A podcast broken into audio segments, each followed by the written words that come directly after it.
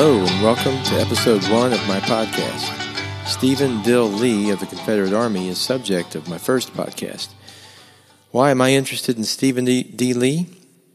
He was the founder and first president of Mississippi State University, my alma mater. Also, he was there at the very beginning, literally the very beginning of the American Civil War, and at the end of the war. He was at Fort Sumter in April of 1861 and in North Carolina in April of 1865. Some would say he actually started the American Civil War. He saw significant action in the eastern and western theaters of the war.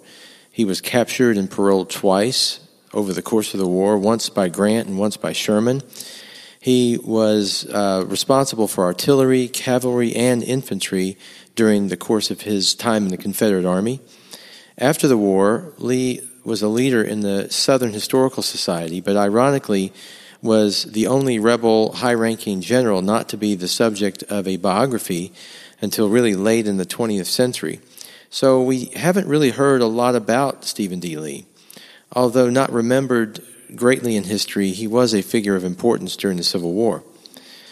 Later, he was a prominent leader of the New South, a college president, a politician. Some called him benefactor to the common man and a patron of history. Uh, I have an ancestor who fought with Stephen D. Lee's corps in Atlanta and was wounded there in the Battle of Atlanta, that, which is another reason uh, I wanted to cover Lee in my first podcast. We'll talk more about that here in a bit. He was instrumental in creating and developing the second Civil War National Park, which was in Vicksburg, Mississippi, uh, which was Mississippi was uh, was Stephen D. Lee's adopted home state after the war because of his marriage. He did a lot to support the destroyed South after the war, and uh, but he was not an embittered advocate of the lost cause myth that so many of the other uh, Confederate generals were a part of. Thirteen years after the war's end, uh, Lee served as in the Mississippi Senate and during that time, he fought against measures that the legislators there, uh, as in with the other states, were, in, were enacting that would block black people from voting. Uh, during his time in the Mississippi Senate, he also fought for women's suffrage. But unfortunately, he lost both arguments as the South was entering a period which we call the Jim Crow era. Besides serving as a state senator in 1878, uh, Lee became president of the Mississippi A&M College, or the Agricultural and Mechanical College, uh, and remained president there until 1899. He took an active, hands-on role uh, in developing the campus, the curriculum, the facilities, the faculty selection. Uh, in fact, he did quite a bit of traveling early on to visit other college campuses in the Midwest and other parts of the country to see how they were doing things, and he ended up adopting a lot of the ideas for uh, Mississippi A&M. He advocated for the teaching of improved agricultural techniques in the South. He advocated for better primary and secondary education, which had been so lacking in the South prior to the war. His legacy uh, also has a close association with Ulysses S. Grant, which I will try to explore in a little bit more detail in this podcast. He and his family weren't uh, political fire eaters. In fact, um, he was actually drawn to the Union because of his sworn allegiance to the U.S. flag, and he really took that seriously. However, like most men of the time, his allegiance was primarily to his home state of South Carolina, and that had the greatest influence on him. So, Fort Sumter, how did Lee start the Civil War? Well, South Carolina succeeded or seceded first, so he joined what was then the Army of South Carolina, and his first major assignment was serving as aide de camp to General P.G.T. Beauregard in Charleston Harbor. His role uh, as Beauregard's aide was to uh, deliver the surrender ultimatum to Union Major Robert Anderson, who had moved the Union garrison out to Fort Sumter. Lee and fellow aide Colonel James Chesnut who is uh, who was husband of the famous diarist Mary Chesnut. They rowed out together in a rowboat on the Charleston Harbor to Fort Sumter and delivered the surrender ultimatum to Major Anderson, demanding the capitulation of the fort. Anderson was defiant and he refused to surrender. So when Lee and Chesnut were back in their rowboat, Lee gave the signal for the Confederates to begin shelling Fort Sumter. Therefore, this was the beginning of the Civil War.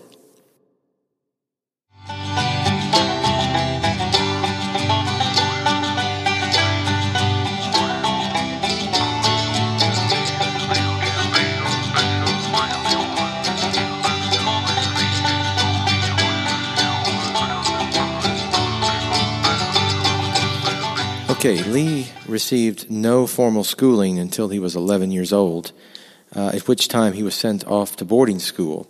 On the basis of this little bit of schooling he did get, somehow Lee was able to get into West Point, which was then, as it is now, one of the most demanding colleges in the country and most difficult to get into. So he had he must have been very smart. Prior to the Civil War, unfortunately, if you were not in the planter class, you had very, very little access to public school. An unfortunate fact which led to widespread ignorance and illiteracy on the part of Southern children and adults. In fact, abolitionist Wendell Phillips, when speaking of the American Civil War, said, quote, The war is between the real democracy of the country and the sectional aristocracy which wields the power of African slavery in one hand and that of the ignorance of the whites in the other. Unquote. I don't think he was terribly popular with the Confederate intelligentsia, needless to say. So Lee was in the graduating class at West Point of 1854, the same class as Jeb Stuart and Oliver Howard. He graduated uh, 17th out of 46 cadets in the top third of his class. George H. Thomas, the famous Rock of Chickamauga, was the professor at West Point who perhaps had the greatest effect on Lee. Late in the war, Lee, under John Bell Hood, would later face General Thomas in the Battle of Nashville. His role in the rebel army was similar in the Battle of Nashville to the role that Thomas played uh, in the Battle of Chickamauga. And we'll talk in more detail about that here in a bit. Robert E. Lee, interestingly enough, was the West Point commandant during the time uh, during Lee's time at West Point. Now, following graduation, Lee entered the U.S. Army as a lieutenant in the 4th U.S. Artillery. He served for seven years at outposts in Texas, the Dakotas, Florida, and Kansas. He resigned from the Army in February of 1861 after his home state of South Carolina seceded from the Union, but it appears to have been a difficult decision for him. Okay, what did he look like? Stephen D. Lee was tall, with dark hair and dark beard. He was handsome. And at seven or six feet tall, he was taller than most men of the time. Also, his bearing was was such that he stood quite erect and he was known to appear taller than he actually was. He was known for having a very cool head and a businesslike efficiency. He was born in Charleston, South Carolina in 1833, so he was one of the youngest generals in the Civil War. He was born to Thomas Lee and Carolyn Allison Lee and raised in Abbey, South Carolina. His father, Thomas, was a doctor, but they were not wealthy uh, and they did not own slaves. He was a distant relative to Robert E. Lee from an earlier time in England. They were both related to Robert Lee, who was the Lord of London in 1602. Okay, so the campaigns of the Peninsular and Antietam. Lee started out in the Eastern Theater commanding artillery brigades for Joseph E. Johnston and Robert E. Lee. He saw action in the Peninsular campaigns and at Second Bull Run, both of which were Confederate victories. His actions at Second Bull Run led Jefferson Davis to remark, quote, I have reason to believe at that great conflict on the Battle of Manassas that Colonel Lee served to turn the tide of battle and consummate victory, unquote. Lee's artillery played a significant role in the Battle of Antietam, which to this day is the bloodiest day in American history. His artillery was there at Dunker Church, the cornfield, and the West Woods, and after the morning fight, his unit was moved across the battlefield and unlimbered near the town of, of Sharpsburg fighting to repel Burnside's attack across the bridge that became Burnside's namesake.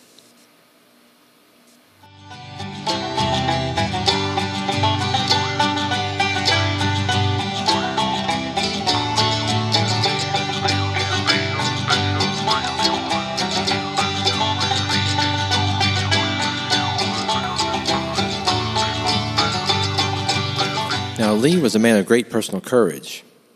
After moving uh, to the Western Theater, Lee's role turned out to be, besides Chickasaw Bayou battle, mainly providing rearguard protection for the rebel army during huge defeats at Vicksburg against Grant, Atlanta against Sherman, and then at Nashville against Thomas. One major example was Champion Hill, Champions Hill. During this battle, which was part of the Vicksburg campaign, Lee was leading the infantry brigade at the furthest left flank of Pemberton's army when Grant's forces flanked the Confederates and routed them in panic back towards Vicksburg. Lee was wounded in the shoulder but stayed in as his brigade held off Union forces long enough to allow most of Pemberton's army to get back to the Big Black River. On several occasions, Lee rallied his various hard pressed regiments, grabbing their battle flags and leading the men in person. Three horses were shot from under him. Several balls tore through his clothing during the battle. As was uh, his character, Lee's leadership in the battle was such that he was always in the mix with his soldiers. Later, in the Army's retreat from Nashville, Lee was asked to play the role again of rear guard when he was wounded at Spring Hill, but remained on duty and was in charge of protecting the shattered Army of Tennessee as they escaped south from Tennessee into Georgia. Okay, the love of his life. After his Vicksburg capture and release, Lee was stationed in Columbus, Mississippi, and spent many months there as head of the cavalry. During his time, uh, he met a beautiful young girl named Regina Harrison, uh, and they called her Lily. She was quite rich. Her family was wealthy, and they had many farms throughout Mississippi. Lee courted her during uh, this time that he was there in Mississippi, and he, he fell in love with her. Later, after the Battle of Nashville, while Lee was healing from his wounds that he received at Spring Hill, he was back in Columbus, Mississippi. He and Regina Harrison had been corresponding in the meantime, and so while he was there, they got married. After the surrender of the army in April, he and Regina settled in Mississippi, and, and he began life as a farmer. He also dabbled in insurance and other trades. Uh, Regina was a, a, very real force in his life and encouraged him after the war to become a leader in search of peace and reconciliation following the shattering effects of the war in the South. The Lees had a single child. Uh, they had a boy named, named Blewett Harrison Lee. One of the last things that Lee did, and perhaps the most enduring legacy, was his key role in creating and developing the Vicksburg National Park. In 1899, he resigned uh, from his uh, position as president of Mississippi A&M College, and he became chairman of a team of people who set up the park. He wrote thousands of letters and traveled extensively to lobby for the creation and development of the national park. And he also played a hands-on role in every aspect of the park's development. He he stated uh, once during this time that recording and uh, appreciating history was so important to him he was quoted as saying, quote, a people who do not cherish their past will never have a future worth recording, unquote. Now, Vicksburg is considered to be uh, Ulysses S. Grant's masterpiece. Why did he? Why did Lee care so much about it? In the Vicksburg campaign, after Grant finally made it across from Louisiana to Mississippi below Vicksburg, across the Mississippi River, he severed his own supply lines, fought and won five battles before finally lay, laying siege to Pemberton's army within the city. Now, all this time, Fred Grant, Grant's uh, eldest son, was following the army around on horseback, a fact which uh, sort of amazes me, uh, given that his mom uh, might have protested that a bit if she knew about it. Lee was sent to the Western Theater after Antietam and assigned to General Pemberton's army defending Vicksburg from Grant's forces. Lee then received a promotion to brigadier general, uh, and soon in, in, December he led the provisional division that held off William T. Sherman's attack on Chickasaw Bayou. This was the battle where Lee really came into his own. He was on the field adapting his defense to the ever changing situation through Indian Mound and Chickasaw Bayou and held off five separate attacks by Sherman's army, capturing over four, 300 men and four stands of colors. Since he was the provisional division commander at this time, his troops started calling him, quote, old temporary, unquote.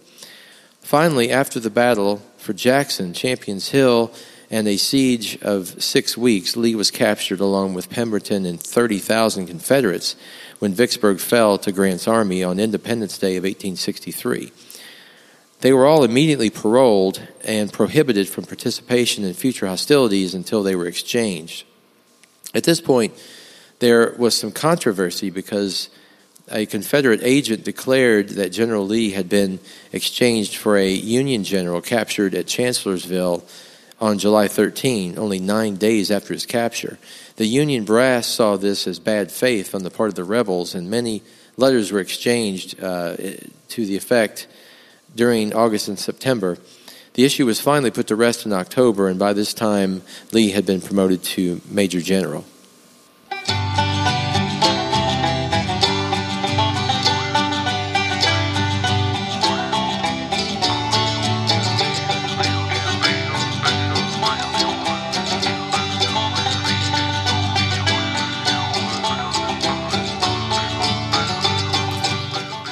Okay, so what about my ancestor?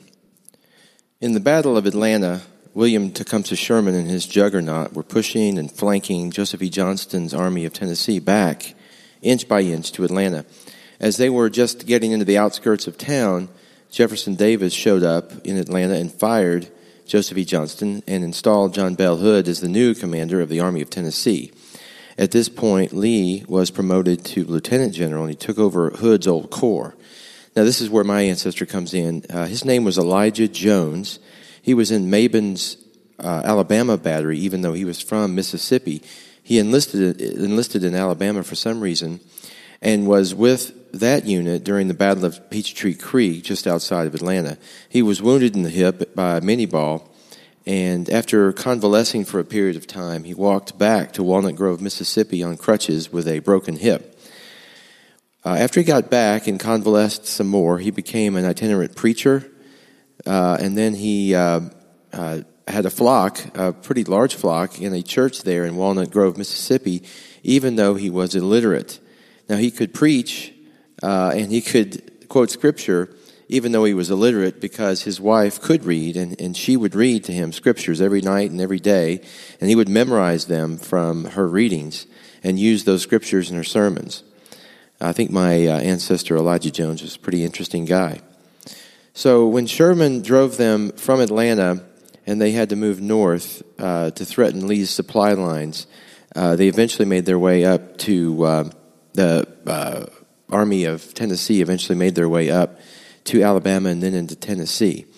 Now, I mentioned that uh, Lee by now was a lieutenant general, which wasn't terribly unusual. There were I think, 22 lieutenant generals in the Confederate Army by this time, even though in the case of the U.S. Army, there was only one lieutenant general in 1864, and that was, of course, Ulysses S. Grant.